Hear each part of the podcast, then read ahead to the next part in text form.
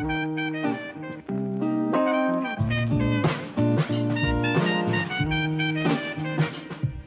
everyone. My name is Blake Skuse. You're listening to the SCU Buzz podcast.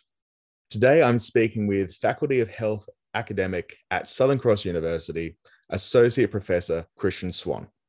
Christian's research focuses on the psychology of sport, exercise, and physical activity. His specific expertise is on improving quality of experience, promoting mental health, and understanding how best to use goal setting. Welcome, Christian. How are you today? Good. Thanks, Blake. Thanks for having me on the podcast.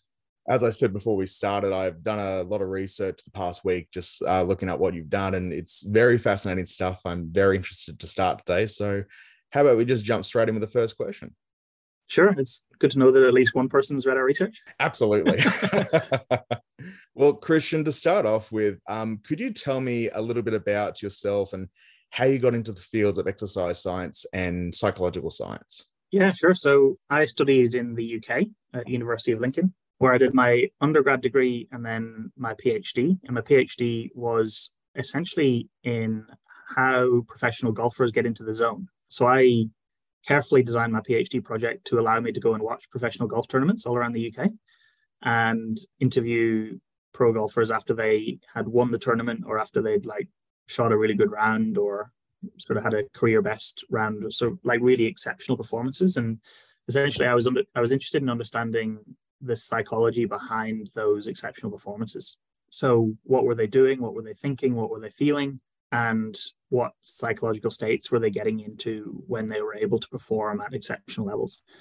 And so that was really when I, I guess, started my research in and around sports psychology. And gradually, after my PhD, sort of yeah, gradually expanded the research to look more into exercise as well, and um, now more focused on physical activity. So, sort of essentially took our findings from the PhD with professional athletes and thought, well, it'd be cool to see if that actually applies to a much broader population and sort of if if it also works for average Joe. And so, um, yeah, since my PhD, uh, which finished in 2013, a lot of my research has sort of been taking those core ideas that we developed and then sort of gradually just testing them in larger and larger populations. And now at the moment, a lot of our focus is on um, helping people get more active. And, you know, at the moment, around 75% of adults in Australia aren't meeting physical activity guidelines. So that's obviously quite a big population. And um, yeah, still working through seeing if the findings that we got sort of 10 years ago with professional athletes could be helpful to everyday people in Australia to help them get slightly more active. Yeah, even in the media, you can definitely see there's more improvement on looking at the physical and uh, psychology of the athletes throughout Australia, which is great, and hopefully more worldwide. Would you say when you are researching both the physical aspect and the mental aspect of athletes, it's two different researchers, or do you find they kind of go hand in hand? I think uh, it's sort of hard to answer that. I think in terms of our research, essentially that we have multiple streams of research. So, you know, some of our research is focused on the, you know, what happens when people are in the zone and have these sort of really, really positive experiences.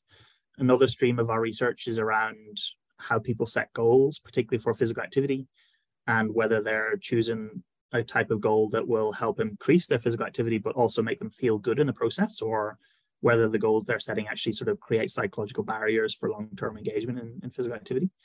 And then another stream of research that I'm involved in is very much around promotion of mental health, primarily through community sports clubs, but yeah, still focusing sort of on on the promotion of mental health as a distinct stream of research. So in terms of how I'm approaching it, is is sort of working across those three streams, um, which obviously have some crossover, but yeah, sort of treat them separately rather than trying to do everything in one go. Sure, they kind of intertwine in certain areas. Yeah, totally. Well, you've also mentioned, Christian, um, that you delve into goal setting. And I was wondering if you could tell us what goal setting is and what are some of the benefits of that. Yeah, sure. So, goal setting is a really, really common strategy that people use across all sorts of domains, ranging from business to education to obviously sport and exercise and physical activity. And goal setting is essentially the process of thinking ahead into the future to think about what you would ideally like to see happen and then working backwards from there to try and make it happen. So the goal setting process is, is very much around trying to provide direction to people, trying to provide motivation, and trying to sort of distill you know, if we think if we think about it, in the future, there's all sorts of different possibilities of what we could choose to spend our time and efforts doing. So, um, goal setting often helps us sort of refine that and identify some priorities and help us sort of channel our energies into pursuing those priorities. And so, the research that we do is very much around looking at the different types of goals that can be set and trying to figure out which ones are most appropriate in in which circumstances. So, we know that there's over 20 different types of goal we know that they all have different effects on behavior and different effects on how we feel. And so there's different combinations right? So like if if i'm trying to get more active then yes it's probably important for me to increase the amount of physical activity i'm doing. But if i want to sustain it long term then it's probably even more important for me to feel good about myself as i'm trying to get more active because that will mean that i enjoy it more i take more pleasure from it and i'm more likely to continue changing my behavior long term if I was to try and increase my physical activity sort of with a no pain, no gain kind of attitude and setting certain types of goal that, that do that, then yes, I may well increase my physical activity in the short term, but I might not enjoy it and I might not feel good about myself and I might not achieve the goals that I'm, I'm setting myself. And even though my physical activity might increase, I might not enjoy the process of getting there. Then obviously, if that is the case, my chances of sticking with it longer term are, are probably reduced. So we're sort of um, working in this space of trying to see what's sort of the right combination in different scenarios um, to try and help people increase and you know improve what they're trying to improve but also do so in a, in a, way that makes them feel good. So it's really just a bit of a trial and error for the individual themselves to see what's going to work best. Well that's what we're trying to avoid. We're trying to do the research that helps them know what to do so that they don't need to go through trial and error. So a lot of our studies are bringing participants in setting up multiple different comparison groups, putting them into those groups, and then testing different combinations of goal and measuring exactly what I just talked about, sort of the output in terms of physical activity and measuring all sorts of psychological variables. And then at the end, we take a step back and we try and look at what's the like which type of goal or which types of goal are leading to the, the most optimal combinations. And again, yeah, with that sort of end goal in mind of helping helping people increase physical activity, but in a way that makes them feel good along along, along that journey. Amazing. Well, most people have been taught to get SMART goals. Can you tell me about this and why this is um, a need to move beyond this strategy? Yeah, so SMART goals are one of the most widely used strategies I think out there in terms of uh, goal setting. Um, they originated in the 80s and were essentially proposed as a strategy in management and industrial psychology and sort of organizational psychology as a way of helping managers to specify the goals that they were setting for their employees. Over a number of decades since then, they've sort of filtered into other areas and essentially other fields have said, well, if that's what they're doing, then it sounds like they know what they're doing in industrial and organizational psychology. So we'll do the same and we'll assume it works for us too. And so, certainly in sport and exercise and physical activity, SMART goals are really prominent, very widely used. There's, for example, in Australia, there's a, a prominent framework called the Clinical Framework for the Delivery of Health Services, which requires that practitioners working under that framework need to set SMART goals. And so there, yeah, there's actually a requirement, a requirement in some instances where people are sort of forced to use that particular style of goal setting. And that's been prominent for a number of decades. And we're just now starting to ask questions about whether that's as good as we think it is. And so last year we published a paper that identified eight reasons why SMART goals probably aren't as as helpful as we assume they might be. And so some of those reasons include things like not being in line with the latest scientific theory, not being up to date with scientific evidence, being really inconsistently used. So we found uh, we we reviewed a, a selection of studies in physical activity that had used SMART goals, and we found that there were th- over 30 different combinations and variations of what SMART means. So the common one is specific, measurable, achievable, realistic, and time bound. But yeah, we found over 30 different combinations. So even though people think that it's sort of one strategy, it's actually being used in all sorts of different ways, which means there's no real consistency around what people are doing. And also because of that, there's there's very it's very hard to understand the evidence around whether it's working or not. So yeah, we've we're starting to sort of ask questions of whether this is the best way to go and trying to think around whether there's things that we can do better to help people, you know, across a range of domains improve their performance or increase their physical activity or do more exercise, but also being really conscious and mindful of the psychological impacts of different types of goal as well. And so some of the other sort of interesting things we found with smart goals and, and goals that are very specific is that often there's very high failure rates, even with when those goals are set to be quite easy. So obviously the A in SMART is typically stands for achievable, and the R is normally for realistic. So even when you're setting achievable and realistic goals, there's actually still quite high failure rates, which in some cases are 30 plus percent. And so if you think that people engaging in exercise or physical activity are trying to get more active, but they're failing over a third of the time, then again, you have to sort of ask yourself what psychological impact that is likely to have, and, and certainly what are the influences on things like motivation as well as self esteem and, and confidence, and um, some of those things that we know are really, really important for long term engagement. So we we're sort of in this space where we think that how goal setting is commonly used at the moment probably isn't optimal certainly in terms of the psychological dynamics and is potentially even creating some psychological barriers for people to to sort of stick with it long term. And so we're we're sort of trying to raise red flags around some of those things as well as starting to think about what some other options or better solutions might look like. More reason why you wouldn't want them that kind of trial and error aspect and you kind of want to get the outdated stuff out of the way and focus on something that you know you don't have to come back every 10 years and drastically change something. You can be like okay we can set this and know this is going to work um, for longer. Mm, and totally you know that that's our role as researchers right? To go and do the experiments and run the tests so that we can make life easier for other people who are working in this space. Um, so they don't they don't need to go through their own trial and error. We can sort of say to them confidently that if you do this this is what you'll get out of it at the end. Um, and also, like, if you do this other option, then just be aware of what these sort of negative consequences could be. Well, I was wondering if you could also speak on the differences between specific and non specific goals and their effects as well. Totally. So, as I mentioned, we're, we're sort of interested in trying to identify some solutions or better alternatives as well. And there's some really, really strong evidence coming out that non specific goals are just as effective as specific goals in terms of the amount of physical activity that people do.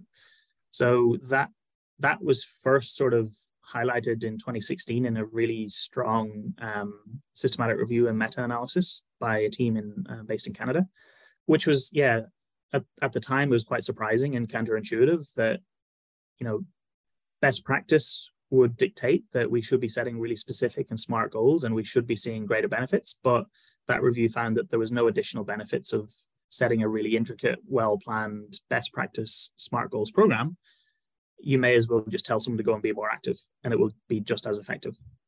So since 2016, our group and some others have been trying to just unpack that finding and, and find out a little bit more around why might non-specific goals actually work as well as specific goals and and sort of uncover some of the psychological dynamic, dynamics there as well. So again, a lot of the experiments that we've done and a lot of the studies that we've done have been starting to compare different types of goal against each other to see what happens for people and then get a, a, a picture around what might be a, a better approach. And so, cutting a, a, long story short on that, what we're most optimistic about is a type of goal that we refer to as open goals. So, an example of that is rather than saying I'm going to try and achieve 8,000 steps a day or 10,000 steps a day, an open goal will be to see how many steps I can reach today. So, like you said, it's non-specific. It's also quite exploratory, and um, what we're finding is that people tend to challenge themselves at just the right amount of of challenge. So they will sort of implicitly or automatically have some gauge of what the sweet spot is, and they'll push themselves to that um, that extent they won't overdo it and they won't underdo it, but it's sort of like the Goldilocks effect with um, how much they're going to push themselves. And so we're seeing that open goals seem to be just as effective as specific or smart goals in terms of physical activity. But importantly, a study led by Rebecca Hawkins at University of Lincoln in the UK, she found that for insufficiently active adults in particular, they responded significantly better to open goals than they did to smart goals. So the benefits seem to be greatest for the people who need it most. And there are also a range of psychological benefits that don't come with SMART goals. So open goals seem to leave people with a really high sense of having performed well, which is great. You know, it feels like they've they've accomplished something or they've done a really good job. They seem to be good for increasing confidence, for um, helping people enjoy themselves, for making making people feel good while they're doing the task. So it makes the physical activity feel more pleasurable. And so there's a range of really key psychological factors there that come with open goals that we think mean they're much more likely to help people sustain activity long term. Um, and on the flip side, we're seeing that with SMART goals, even though they lead to a similar amount of physical activity, they also are producing psychological factors like pressure. So people are engaging in the activity but not enjoying it in the same way, particularly for insufficiently active individuals. They don't find the same pleasure from doing the task itself they feel pressure while they're doing it. And so we're sort of starting to confirm some of our suspicions that the way that we're currently promoting goal setting and, and using smart goals across, you know, quite a a widespread widespread way at the moment in physical activity promotion, we're starting to see some findings that might confirm our suspicions that that's actually potentially creating some psychological barriers for people long term. So, yeah, at the moment, a lot of our focus is in that sort of distinction between setting open goals and specific goals. And and that's not to say that open goals are going to be best in all cases. And it's not a case of saying that um, you know smart goals need to be got rid of and we need everything you know we need a, a new one size fits all. Ultimately what we're i think moving towards is helping people kind of like you said trial and error. Not not quite trial and error necessarily but people will know what strategies they have available to them and they'll know what strategy is best in which particular situation in order to achieve the best outcome. So, you know, if someone wakes up and they're feeling really pumped and they've got loads of energy and they're really motivated. So here's how you can challenge yourself on those kind of days. But also when you wake up and you're feeling a bit tired or you don't have that much time or your meetings run over or you've got assignments due and you don't have that much time, what's the best in that situation where you don't have all of the pressure and expectation and the stress that can come from trying to find extra time? But how do you what type of goal can you set to still enjoy whatever activity you can do that day and still get something on the board and still be happy with it? So yeah that's sort of where we think we're moving in the future about knowing all of the options on the table and being able to choose the right option in the right circumstance. For sure. Well i definitely understand what you mean by open goals too and i love the sound of it because that's the thing i find the hardest thing especially when it comes to exercise is just starting and getting that motivation. So if you don't set like a specific goal, then it doesn't feel like a chore at the end of the day. Exactly. And you can just, yeah, go straight and you got the freedom and you will most likely do it. Exactly. And, you know, particularly at the earliest stages, it doesn't really matter how much you do. Like, the reality is it doesn't matter. What's most important is getting started and building momentum and being able to keep going. So, yeah, we sort of think that rather than trying to set some arbitrary number of what you think you should be able to achieve at the very start. Just see how much you're able to do and enjoy the process. And then the next day, see how much you're able to do, and you'll gradually build up and build up. And what we're sort of noticing as well is that often people actually are, are a little bit competitive with themselves. And so, you know, after you've got a few runs on the board and you've done it for a week or two weeks, and you know, you're your step count or whatever it is is starting to increase and increase, often people feel like, well, I don't want to drop any lower now. So I'm going to keep going. And also, oh, I'd like to try and get to this. So then they sort of just keep gradually pushing themselves, but it's all led by them, right? So it's it's about what they think they want to try and achieve in their own way. No one else is telling them how to do it or what they should do or what number they should be pursuing. It's all driven intrinsically by them so again, we think that's sort of a, another potential benefit and, and sort of an insight into how open goals might work. We haven't really, you know, formalized a model or a theory or anything like that as yet. That will come further down the line, but we're starting to get some insights into how we think they might work and, and why we're starting to see some of these more positive effects. Definitely. I say just get a family member or a friend who always says they do things better than others and you'll want to beat them. That's for sure. exactly. Well, I also wanted to ask Christian, what are your overall tips for students with goal setting? Well, again, I think it, it really comes down to knowing what's the right type of goal for you in the right circumstance. So, thinking back to my own undergrad, which is probably longer ago than I'd like to admit at this stage. There were very different goals for me in my first year compared to my third year. And obviously, at different stages of your degree, there's different sort of pressures in their own way. And obviously, assessments get larger and there's different types of work that you're experiencing. So, uh, again, I'd sort of come back to that idea that it's about knowing that there are multiple different options and knowing that different options will work in different ways for you. And so I've sort of talked a lot about the negative sides of SMART goals and specific goals, but there's a whole, you know, huge body of research that says that in some cases they're actually really, really good. And we shouldn't ignore that. So the story there is that, that specific goals and SMART goals were essentially developed for the workplace from managers to get more out of people who already knew how to do their job.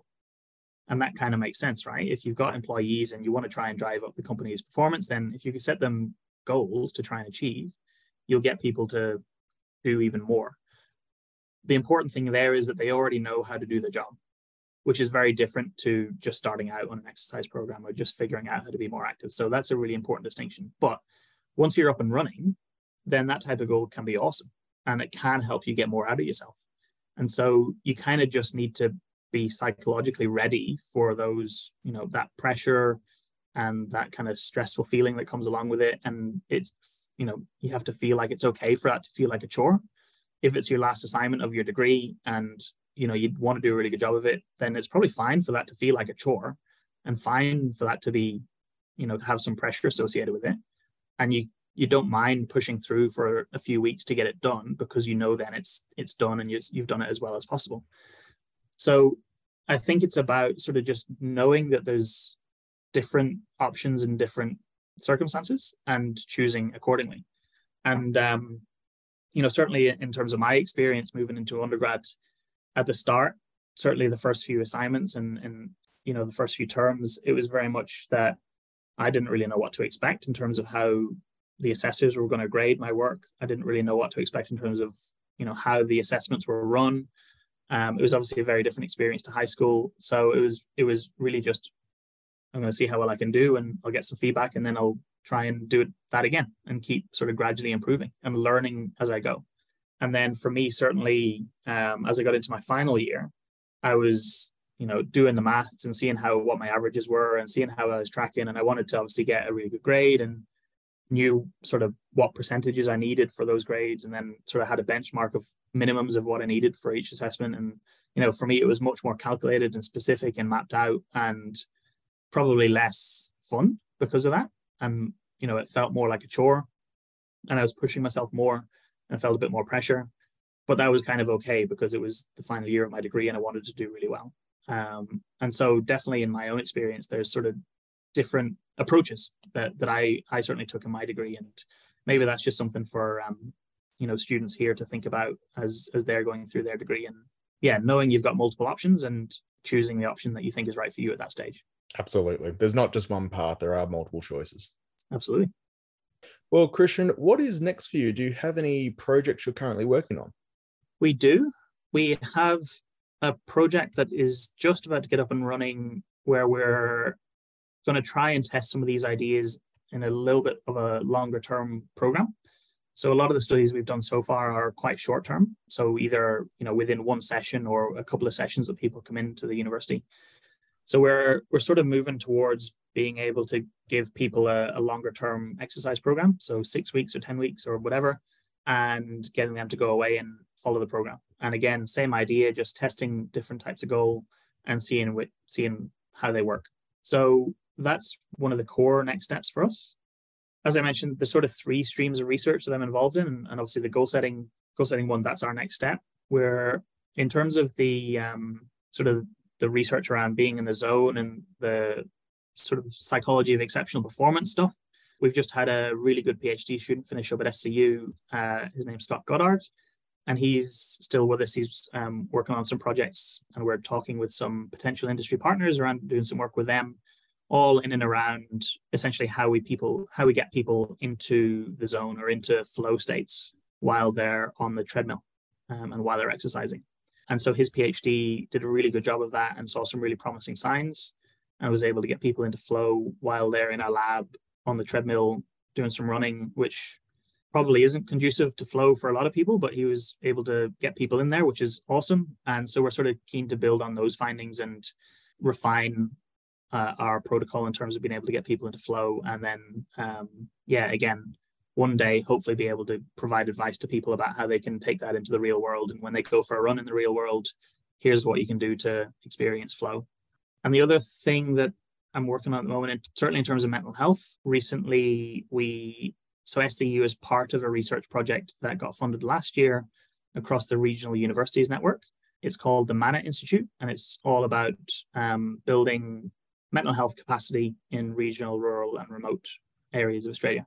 And so I'm involved in that, and SCU is obviously involved in that. And uh, we're at a really exciting stage of that project in that we launched formally towards the end of last year. And so now this year we're sort of kicking into gear and really getting up and running. So we'll be doing a lot of work in and around um, mental health in regional, rural, and remote um, communities in Australia, and try to build up our capacity and um, invite new partners on board, and um, yeah, hopefully do some exciting things in that space as well. So yeah, I've got cool projects across all three of those streams, which I'm really looking forward to this year. That's fantastic, Christian. And I'm a big advocate for mental health too. So that is fantastic to hear. Hmm. Yeah, no, it's great for SCU to be involved in that. It's a really good initiative. And last year we put a lot of work into setting up the Manna Institute and just getting up and running. But like I said, this year we should start seeing a lot of momentum and hopefully some good news stories coming out of it. Um, so yeah, keep an eye out for media releases through SCU around um, the Manna Institute and um, yeah, our work in mental health in regional areas. For sure. And do you have any socials or anywhere else we could uh, further look into your works? Yeah, so I'm active ish on Twitter and LinkedIn so I do try and post stuff on there with updates around when we've either had um, new projects get up and up and running or new papers or even just sort of thoughts and ideas on other things I see happening.